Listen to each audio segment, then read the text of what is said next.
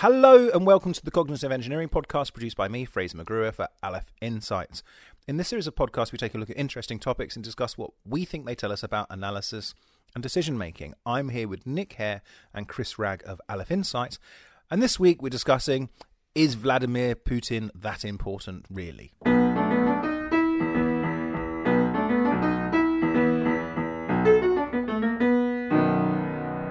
Chris, so we're talking about Vladimir Putin. Why are we talking about Vladimir Putin? Right. So, um, yeah, no. The reason we're looking at this is because uh, one of our um, loyal listeners, uh, Casper, uh, got in got in touch to um, ask uh, us to consider a topic, which is, um, you know, what what is what do we think Russia will look like post uh, Vladimir Putin's reign? Um, and as as ever, I mean, you know, we'll obviously spend a little bit of time talking about that that question itself, but in true Aleph fashion, we wanted to look at the um, uh, the, the, the sort of broader meta question. You know, what what is that question really really asking? So, um, I think what's interesting is you've all got a background in uh, defence intelligence. I think, um, which is, I'm sure this is sort of exactly the sort of question um, you would have been thinking about sometimes. So he's asked the question. Let's answer it. Uh, well, yeah. So, uh, I mean, in terms of um, what what you're interested in, uh, to, to me, the first thing you've got to work out is what does what does that question actually mean, right? So, when you say what is Russia going to be like, you don't mean who's going to be uh, top of the Russian, you know, um, hit parade. I was, I was, going to date myself there by saying hit parade, but the, you don't want to know, uh, you know, um, about popular culture in, in Russia necessarily at that point. You're asking something else, so you're you're trying to think about, you know, states uh, and and um, categories which apply to the country. So you might be asking a question, you know, what's the political leadership of the country going to be uh, going to look like, or how's the economic performance of the country going to be? Well, what is what, well, what it? I mean, I think it's right. How will it change? I mean, that's the thing where it, it, you may be some of those things, but but actually, the key question is what aspects will change if we take Putin out of the equation. Yeah. I mean, also another way I'd be interested in, in framing that question is uh, can Russia uh, change? Because it's a country that, for quite a long time, has um, even go back to the czars, who were ev- even by uh, standards of a monarchy were peculiarly no, authoritarian. Exactly. No, no, precisely. I mean, so you know, you, you get the sort of uh, uh, um, you know 15, 15 47 and, and Ivan the Terrible, you know, right through to uh, um, 1917 and the, the demise of the of the Tsars, but then pretty much straight away back to an authoritarian regime, just you know one that is communist in nature, uh, you, you, know, rather than uh, based on a on a sort of monarchy. Um, but again, with with uh, autocratic leaders, and you know, right through to well the late 80s but but 1991 the you know and up to the fall of the Soviet Union, uh, and then you have, you know, in the sort of 90s, you know, kind of the, the Yeltsin chaos years, and then, you know, less less than a decade later, in comes Putin, and increasingly moves back to that more authoritarian, you know, semi-democratic uh, sort of um, autocrat, and uh, so so yes, you're right. You know, in terms of the the pattern of Russian leadership for for its entire modern history, the vast majority of of it has has not been democratic and has been around strong personal leaders. Um, Which brings us nicely on to the thing we want to talk about. What big man theory? Which is, yeah, I mean, so what we just said really is that there have been a series of important personalities who are at the head of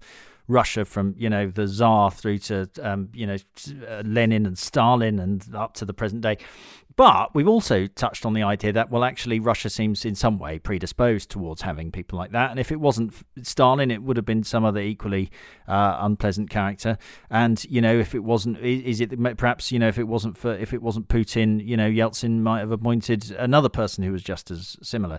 You know, so I, this is a, so what we're touching on here is the kind of the great man theory and its uh, and its its relationship to some of those hypotheses. What is the um, great man theory? So this is this is uh, it only appears really. People only talk about it now in the context of claiming that it's discredited. But it's it, it goes back to Carlyle, who said that the history of the world is but the biography of great men.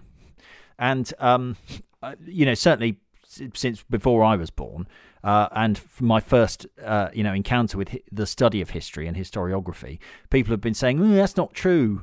You know, it's not. Uh, it's all very kind of uh, outdated and a bit racist, uh, thinking it's all about great men. Um, and uh, actually, it's more about you know the study of eh, we. What we should be concerned with is the study of you know social conditions and mass movements and forces and stuff. And um, so the question is, yeah, is that true? Is the great is is it are great men really important or not? Are, they- are we wasting our time looking at them? What do you think? Ah, well, first of all, I want to split this into at least four. Well, I'm going to do four. There could be more um, distinct hypotheses which get muddled together when people talk about this. Right? It's all kind of mushed up together. Uh, So is this of the Hare analysis? Of yeah, this is my analysis, my personal analysis of what's going on here. It, first, first hypothesis that the idea of a great person is meaningful, right? Hmm. So that if you don't agree with that, right, then there's no point. The other the other ones don't count. But uh, you know that there are um, that there are that individuals can have a significant impact on things that we we consider important. Um, I'll tell you right now, I think that's true. Hmm, I, I think that's true. I think I think you could say, uh, you know, someone like Adolf Hitler was influential. and and whether or not whether or not it uh, it is true that that th- uniquely them th- th- they were Well, influential or whether um but but the point is they they definitely Yeah. thought they were they were great men right and if you look at you know Napoleon Napoleon and his uh, his seven great great captains through history you know he was already thinking in those in those terms presumably about himself and then you know Hitler comes along and has his own you know Frederick the Great and uh harking back to um you know historical figures uh they th- those figures that have been found to be or or you know are put forward as being historically very influential very often have a personal sense of destiny. have a personal sense of destiny but but believe that great great men are important in history Well, the, the fact that we've, I mean, I don't know if you're much of a history buff, but you've heard of Adolf Hitler, right? I, I believe and you've heard of a bell. Genghis Khan, Uh, right? yeah. So these people, whether you like it or not, decades, centuries later, We're still talking about we're still them. talking about. Them. So I I, I think it's beyond doubt that there is a, con- a meaningful concept of a great person. Now, whether or not you think that it's important in other ways, we'll get onto that. Um, second hypothesis, right, that the greatness of a person is a feature of intrinsic rather than acquired characteristics. Now, this is the sort of born not made theory, and this is quite widely studied. There's quite a lot of literature looking mainly in the business press, actually, rather Just, than politics. just to say, this is fascinating. This stuff. But keep going. Yeah. Um, and uh, it is like a lot of things, a bit like the nature v nurture debate, a bit meaningless. And the answer is it's it's a bit of both. Okay. You know, quantitative estimates vary, but it's kind of you, you know. So the things, intrinsic things, might be to do with personal charisma, you know, stature, even how good looking you are, that kind of thing. Uh, and acquired characteristics would be to do with knowledge and skills and those kinds of things. And it seems to be about 50-50. Hypothesis three. the, are we discussing the hypotheses Yeah, let's. You can. subsequ- you can. right We could. I'm just going to lay them out. Okay, can- lay them out. Get stuck in. Okay, and- right. Just for the for clarity. right Third, the greatness of a person does not depend on contingent factors, right? So, in other words, the greatness of Napoleon was to do with Napoleon, right, rather than something to do with the world Napoleon was born in. Had Napoleon been born in fifth century BC in Ethiopia, we would still Europe be- would still have quailed under his Yeah, iron yeah. fist. Okay, uh, and then for, fourthly, uh, and again, I think this goes back to the Russia point that the existence of a great person in a particular time or place is uh, not largely determined by exogenous factors. So, in other words. Somebody, if Napoleon hadn't existed, there there wouldn't have been some other Napoleon. Just you know, the next Napoleon down wouldn't have just taken the place and done the same thing. All of those things, I think, uh, constitute various facets of the great man theory. Give me a really quick rundown again of those four. Right, great, greatness is meaningful. Yeah. They're born not made. Yeah. They're timeless and placeless, Yeah. and they are irreplaceable. Okay. All right. They would be my four hypotheses, which I think jointly, in some sense, constitute a bundle of ideas which you would call the great man theory. My thing, so just sort of kick, my initial reaction is to point one or analysis one that yes, you know, um, an individual can and does matter.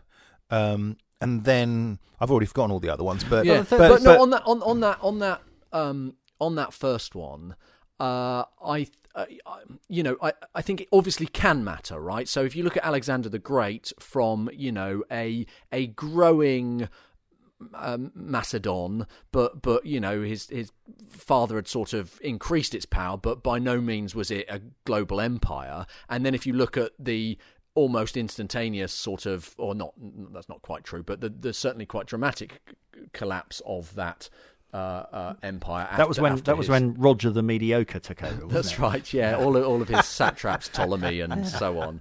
Um, but um, uh, and you know, you can argue, did he ever conquer any of it, or was he just sort of on a road trip, basically? But um, but the point is uh, that one person's vision and and ambition uh, sort of built, you know, or, or, was historically influential, and then that that historical influence receded quite quite quickly, you know, in historical terms. Um, but mm. equally, you know, look at ancient Egypt, right? Obviously, a very um, uh, sort of influential historical period. Uh, and most of us would struggle to mention, you know, to name more than about two pharaohs, frankly, and one of them, you know, wasn't very important, but we happened to find his, you know, his his treasure trove. Um, so, so in that context, I sort of think, well, you know, arguably, and, and, and I'm sure ancient Egyptian historians would would argue that actually personalities and leaders were you know were very important. But but I think you can have dominant political systems. You know, look at the U.S. for example, and yes, you can talk about the presidents, but the presidents aren't as influential on on the achievements of that um, political entity as you know leaders in other types of systems. So yeah, so, I, so think, I think what you're saying is that one no one person is ever really that influential in the grand scheme of things, and and which isn't one of the things that I was thinking about, but um, that's the sort of you might call it the Ozymandias theory. You know, yes, the, the idea yeah, that you, my... you works you mighty yeah. and spare. Yeah. So uh, you know that that actually no one, no, all things will will pass. You know that actually, uh, you, you know, our, our, kind of worldly ambitions are ultimately pointless because we we might believe that we're going to have uh, an influence for a thousand years, um, and I think uh, that's a bit of a cop out answer because that's a bit, hey, we all end up dead anyway. So, right. So you know, I mean, why cut your fingernails? They'll only grow back. No, I, I agree. Uh, but I, so I mean, I think you know what what what we're saying is that yeah, there are very influential people, but their influence uh, does not extend very far in comparison to perhaps the actions of less influential people, but who uh, but who do things like invent new technologies, uh, uh or uh, you know, uh, yeah, no, no, exactly. And I think um, you know, uh, for whatever reason, we we focus. I mean, yes, there are great scientists that people think of, but we tend to focus on on political leaders. And uh, you know, c- coming to your sort of second point, the the intrinsic versus uh, acquired characteristics. Um, and also a, a, bit, you know, do you need to be in the right place at the right time? Yeah. The, the, the, the third one, you know, Hitler is a great case study in, in these points, and we probably over focus on Hitler, you know, as a um, a non-representative kind of leader. But you know, up until his like early thirties, a failed artist bumming around the you know the streets of of, of Linz or you know or, or, you know Munich or Berlin or wherever he happened to be. Almost, almost like a semi vagrant figure complete failure corporal in the Austrian army you know and yet went on to be the 20th century maybe even history's most influential figure. So that notion that he sort of had some intrinsic qualities that were, you know, destined to sort of. He he he had been a failure up until a set of conditions came to be to exist, which enabled him to to exploit them. So yes, I mean, I think the like the, yeah, this seems just patently the case. I, I don't. I mean, it, it barely needs to be argued. If Napoleon had been born a caveman, it's unlikely we'd be studying him in history books, right? Right.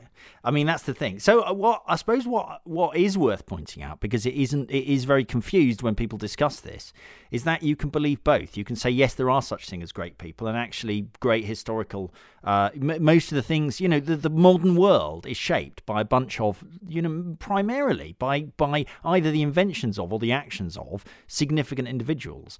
And you can also say those individuals would only have been significant if they'd emerged at that at that That's time right. in that place. And, and and you know those two things can both be true. and, and and, you know, it's worth saying it's obviously it's called great man theory, but you know, if you look at somebody like Margaret Thatcher, uh, not a man, um, she she was again, you know, uh, obviously an incredibly sort of charismatic and and strident and powerful personality, uh, but it's unlikely that she would have gained as much political traction as she did if uh, you hadn't if she hadn't come off the back of 1970s England and if subsequently you hadn't had the Falklands War. Uh, you know, so so again that sort of you know right time, right place. Yeah. But you you know you need the the, the right ingredients Yeah. as well. But Yeah, what they're selling, there has to be demand for what they're selling at the time. Yeah, there's a kind of intersection, isn't there? No. Um, okay, well, look, um, a couple of things. I, I, just do think uh, we should return to the initial question and, you know, have a stab. Uh, given all the things we Yeah, just yeah. said, we should still have a, a stab at Casper's um, uh, question about what happens to Russia after Putin. Let, let's have a stab at that. Um, Okay. What, what do we think then, given all that we've said? Yeah, well, I mean, for me, there's a couple of things, right? The, the first is, um, I, I mean, there's the question of when Putin might disappear because he doesn't necessarily How show old any is signs. Putin, by the way? He's in his sixties, I think. Okay. Um, yeah, I mean, he could easily go for another 20 years, right? I mean, exactly. Yes, and you know, Very constitu- healthy, all that horse riding with his with his shirt on. Yeah, and, judo. archery Yeah. and judo and Um, spearfishing and so no, on. that's yeah. that, that's right. But so there's a question of when he might go. But assuming at some point he's going to die, right? That much is is is certain. You know what what comes afterwards. Uh, I, I, you know, his approval ratings are apparently still pretty good. You know, within within Russia. Uh, so you know, we don't know what will happen to that. But but I think the case we were talking about in you know in Russia's particular case, it seems that there is a the baseline is pretty high for autocratic style rulers. So you know it it it doesn't seem to me like there's a strong case for you know a rollback to to to a very democratic and open society in, in Russia. So that's the that's the first thing.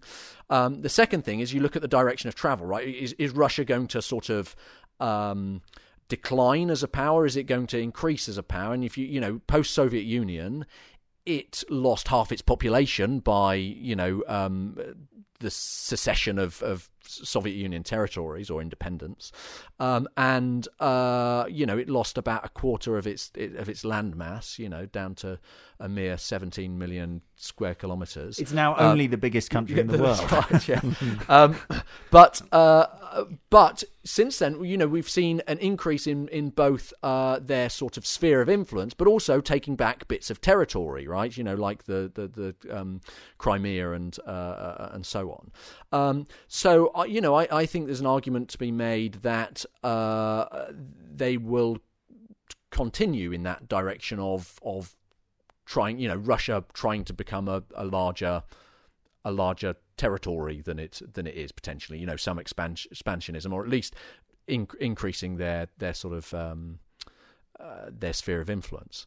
Um, and then there's the the sort of intransigence to the west. This is what I was saying. You know, when you say what's going to happen to Russia after Putin, you've got to define what what are you talking about with Russia that's going to change. And you know, one of the key factors is their intransigence towards the West, and I can't really see any signs of uh, a kind of re- rapprochement with you know with with um, uh, Europe and and uh, and America because I, I you know don't see the the kind of appetite for that. There's no So- particular reason to believe it's going to happen. Is the key thing. I mean, it's That's right. you know, so you yeah, you on one hand you you approach this. You know, the two things you want to look for are you know what. So once we've defined what we're interested in, say something like you know, will Russia and the West um you know become uh, more allied? Say you know, and you think of some indicators, and that might be things like you know participation in international institutions like the NATO Russia Council and things like that. Um, you know, and you, you define those particular hypotheses, um, and and then you look at the base rates. Well, you know, as Chris said, the, the base rate for Russia is is you'd, you'd have to say it'd be unlikely, it'd be surprising if they if they suddenly changed their kind of overall political uh, tone because it is based on you know powerful people and. Um, you get ahead in Russia by knowing powerful people and by working those networks properly. And and so I, I can't. There's not. I don't think there's any particular. It's. I'm not ruling out. There's certainly not. There's not zero probability that Russia will suddenly liberalise and become a sort of modern democracy. It's just you'd have to judge it unlikely. And the other thing you want to look at is who is in who's in control and what are their incentives. Does anyone have the incentive to make that happen? No. It's kind of locked down. You know, Putin certainly doesn't, and he doesn't have the personality to be ambitious to create that kind of Russia. And um, you know, the way that he has designed uh, the system of power in Russia means that the only people who are going to one day succeed him are people who've also succeeded in that. Now, you know, arguments along these lines were advanced in the 80s by you know the the, the Department of State and the CIA, and uh, you know who concluded that the Soviet Union would never disappear. And then, of course, you know, up popped Gorbachev and uh, you know the the and Perestroika and Glasnost. So you can't rule these things out, but they're unlike. It's unlikely. You know, change is rare. So and and, um, and, and, and I think that points to. Uh, you know that that reflects back on this great man theory that if you're if you're saying effectively the the the 90s was an aberration in in Russian history and there's a baseline which you know a certain set of conditions you know perhaps a, a, um, a, counterpoint, uh, you know, Russia being a counterpoint to the West, uh, it being kind of autocratic, uh, and it wanting to be as big as possible.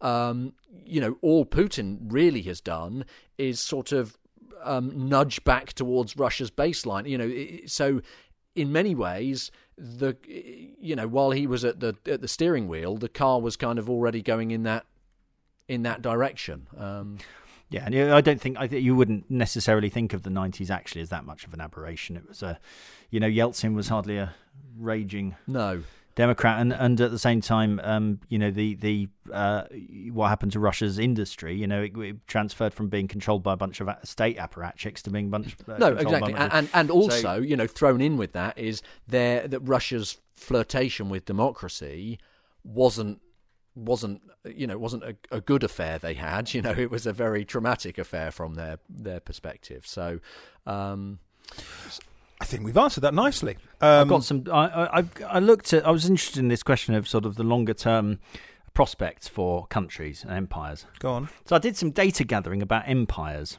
mm. and countries and how long they last. Um, and uh, just looking at countries, right? Do you know what the longest lived country that's still in existence is? Ooh. You, can, you must, one. You'll be able to get this. I, I, can tell you how old it is. It's 2,600. Is it going to be somewhere like Ethiopia old. or something? Oh, very good. Although I'm afraid Ethiopia's independence as a country ended in uh, uh, with the Italian invasion. Mm. Tragic, really. I mean, They they are the longest li- country ever, right? So they, they were around for 2,916 years the ignominy of having that ended by an Italian invasion must be yeah. must still rile the modern day Ethiopians. But no, this is the third the third longest lived country, and it is still around. You you'll get you'll get it. Think of, think of a famously long lived p- p- people. Egypt. No, long lived people. Um. Famously, uh, well, not just towards a hemisphere or something. All right, is, is it the Sudanese? Think, think east. Go east. China. China. No, go even more east. Japan. Japan. Japan. Yeah. Okay. Um, and then uh, the second most. So that was uh, a third lived. continuous right. Okay, right. Second, the the, the second longest lived c- uh, country that's still in existence is China. Sweden. Oh, Sweden, and right. then we're England, the third. Oh, really? Yeah, one thousand and eighty six years uh, young. England. Yeah. Um, so anyway, I got yeah. Thank you, Alfred and, the Great. Uh, just while we're at it. Alfred it, the Great. Quite look, there you go. The foundation of the English people. Do you want to know the shittest uh, empires in history? Uh, one of them's got to be the Italian one, no? Uh, it's not. Uh, well, it, if there was an Italian empire, it's probably not in my list. But right. uh, no, it's the first Mexican empire, which lasted from 1821 to 1823. Okay. So that was a small empire. Um, I, I think actually my rubbishest empire in terms of ambition divided by longevity is the Third Reich because they famously billed themselves as the Thousand Year Reich Year, and they yeah. lasted 12 years. Uh, somewhat It's short. poor, really. Yeah. Anyway, so I looked at how long you can expect your empire to last, and and in Wikipedia now, admittedly, these this is pre-selected for significant empires. So th- we really have to say that if your empire appears on Wikipedia, the, this You're is already a way an to think empire for about a it. Start, Yeah. yeah. The average length of an empire on Wikipedia is 265 years, right? Bear in mind that of the sampling bias, but let's assume if your empire is going to make it onto Wikipedia, you can expect it to last on average 265 years. Follows a very nice exponential distribution, which is common for these things. So, in other words, uh, the average, uh, the the probability of your empire being snuffed out doesn't really depend on how old it is. So, you know, it's, if it's a thousand years old or ten years old, the probability is about it works out around about 0.4 percent per year. Um, the LD50 rate is uh, a 100 uh, so well and then I thought well let's imagine that you were trying to work out have we are we doing it properly this time right? Let's say with the Americans let's let's treat them as an empire for the moment. With the US and we're going are we special? Like is the US going to end at some point? Just like you know happens to the Britannic Empire and uh, you know the uh, the the the let me find a really obscure the Sabaean kingdom and the Chola kingdom and the Go- Gojoseon kingdom. Will will the United States be one day be one of those? Um, you'd have to say first of all, well they've all ended, right? So you'd it's pretty you'd have to be pretty special, and I reckon you've got a half a percent chance that you're special, right? That means that you're the only one out of this sample of of say 200 empires. Um, based on that, you're doing some Bayesian sums. Your empire has to last for 183 years before um, you can consider that you you're, you've survived for longer than 50% of empires. Um, and uh, probabilistically, uh, I reckon that the US has there's only a one percent chance it will go on forever. Right, that actually you need to last for over 1200 years before you can be even 50% sure that your empire is somehow not like the others. So there we are. That's uh, basically, I'm afraid it's looking overwhelmingly likely that just like all the other empires, one day the United States will be no more. Yeah. Just like the British Empire, which So you know, the American sun- exceptionalism, the sun set on that isn't that exceptional, is what you're saying. Yeah. yeah. Although the sun's sun, I mean, interesting fact, the sun still doesn't set on the British Empire because of the Pitcairn Islands.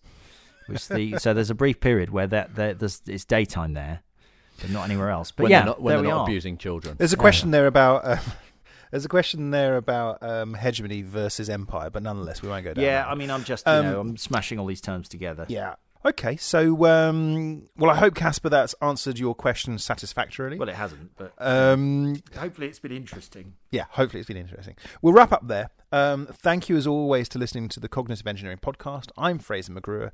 We've been here with Chris Ragg and Nick Hare of Aleph Insights. Goodbye.